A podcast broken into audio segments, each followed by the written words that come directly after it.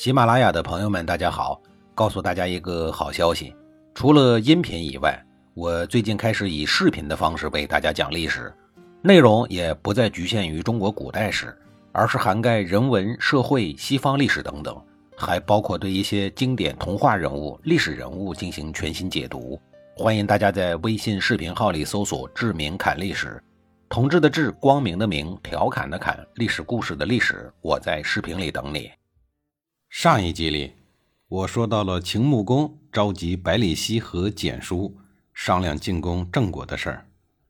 老臣百里奚和蹇叔急匆匆地跑过来了，然而两位重臣的态度却让秦穆公大为失望，他们竟然异口同声地反对出兵偷袭郑国。百里奚和蹇叔的理由是：千里劳师，跋涉日久，岂能掩人耳目？两位老臣的意思是，这么长的距离进军，大军怎么不能被敌军事先察觉呢？秦国偷袭郑国，征途有将近800公里之远，还必须经过已经属于晋国所有的崤山地区。崤山是中原进入陕西的大门，前后480里的天堑，主峰高达1900多米，高山险陡，深谷如寒，中间裂开了一条狭长的峡谷，称小函谷道。古道的东端就是后来的函谷关，古道的西端就是后来的潼关。这一地区地形险阻，道路狭窄，秦军通过此地，如果不预先向晋国借道，便构成对晋国的入侵，必然会遭到晋国的反对。如果预先向晋国借道，晋国怎么可能同意秦国攻打自己的小帝国呢？大军千里跋涉，难以对郑国保密，也就没有任何的军事行动的隐蔽性，所以说偷袭郑国是不可能完成的任务。但是秦穆公被争当中原霸主的野心所驱使，根本不听百里奚和蹇叔的劝阻，他一意孤行，坚持要偷袭郑国。在秦穆公看来，如果偷袭郑国成功，秦国就有了一块中原的沃土，一座繁华的坚城，既能以此为基地挺进中原，也可以用来与别国，尤其是晋国交换土地。至于晋国是否会报复，那是一定的。就算秦国不攻打郑国，晋国也会长期的压制秦国，把秦国死死的逼在西边，永无抬头之日。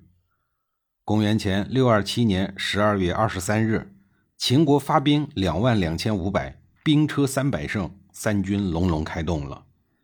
百里奚的儿子百里氏、蹇叔的儿子奚启树和白乙丙负责领兵。大军集结以后，秦穆公在都城亲自为他们举行了声势浩大的欢送仪式，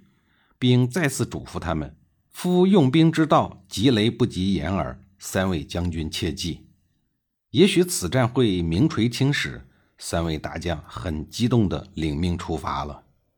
知子莫如父，秦军出发的当天，百里奚和蹇叔居然在热烈的欢送仪式上大哭不已，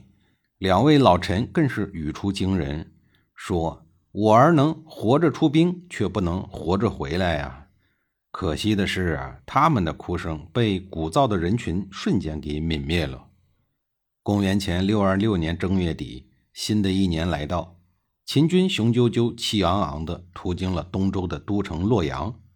洛阳城外，秦军驾驶着300乘战车，耀武扬威，互相追赶，呼啸而过，似乎在向周天子示威。当时周襄王的孙子姬满评价秦军说：按照礼制，经过洛阳的诸侯军队应该下车步行，然后卸去盔甲，悄悄地走过，不能惊动周天子。眼前这支秦军不但无礼，而且还相互追逐，可以说是浮夸。这样的军队肯定是缺少谋略，而且容易乱政的，肯定会是一支败军之师。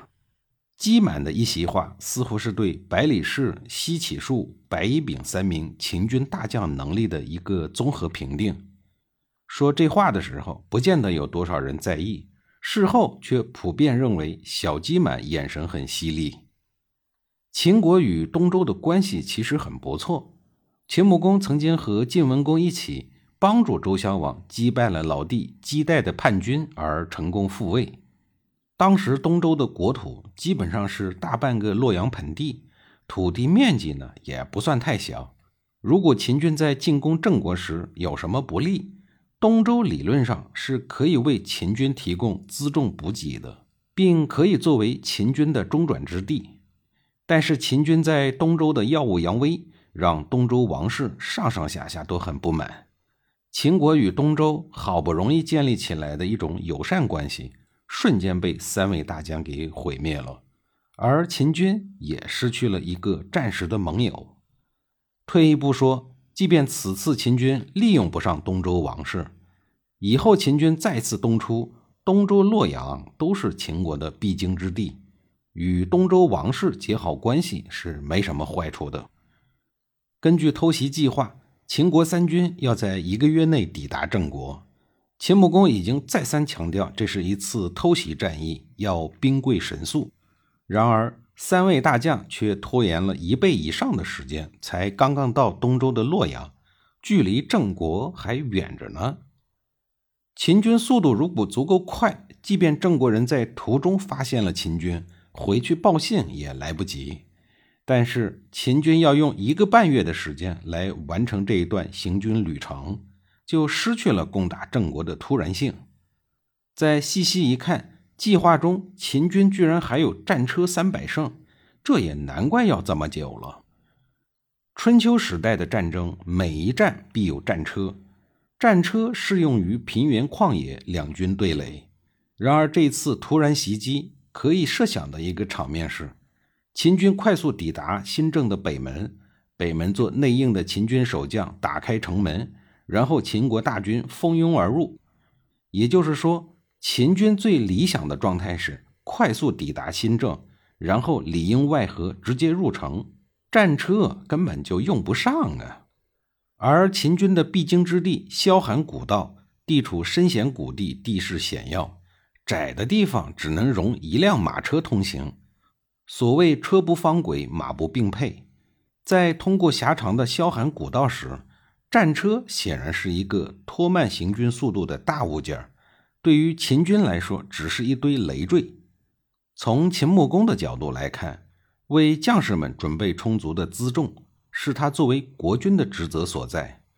但是三位将军作为要亲自率军作战的大将，居然没有放弃战车这一延缓行程的兵种，实在是不明智。作为国君，做好后勤战略物资的保障就已经完成了任务，至于怎么用这些战略物资，用还是不用，军队如何调遣，理论上都是将军们的事儿。秦军出了东周洛阳，被一个叫简他的人看见了，他一眼就看出了慢悠悠的秦军的动机。紧跟着，简他遇到了一个郑国的老朋友玄高，好友相见嘛，免不了要吃喝一顿，叙一叙往日的友谊。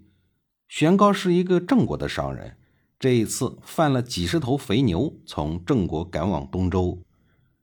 席间，简他喝得很痛快，脑袋开始管不住嘴巴，开始吹牛，向玄高说出了秦军的动向，说秦军如今已经过了洛阳，目标是攻灭郑国，郑国都城的北门已经被秦军留守的部队控制，云云。玄高虽然也喝得不少，但他还是清醒着。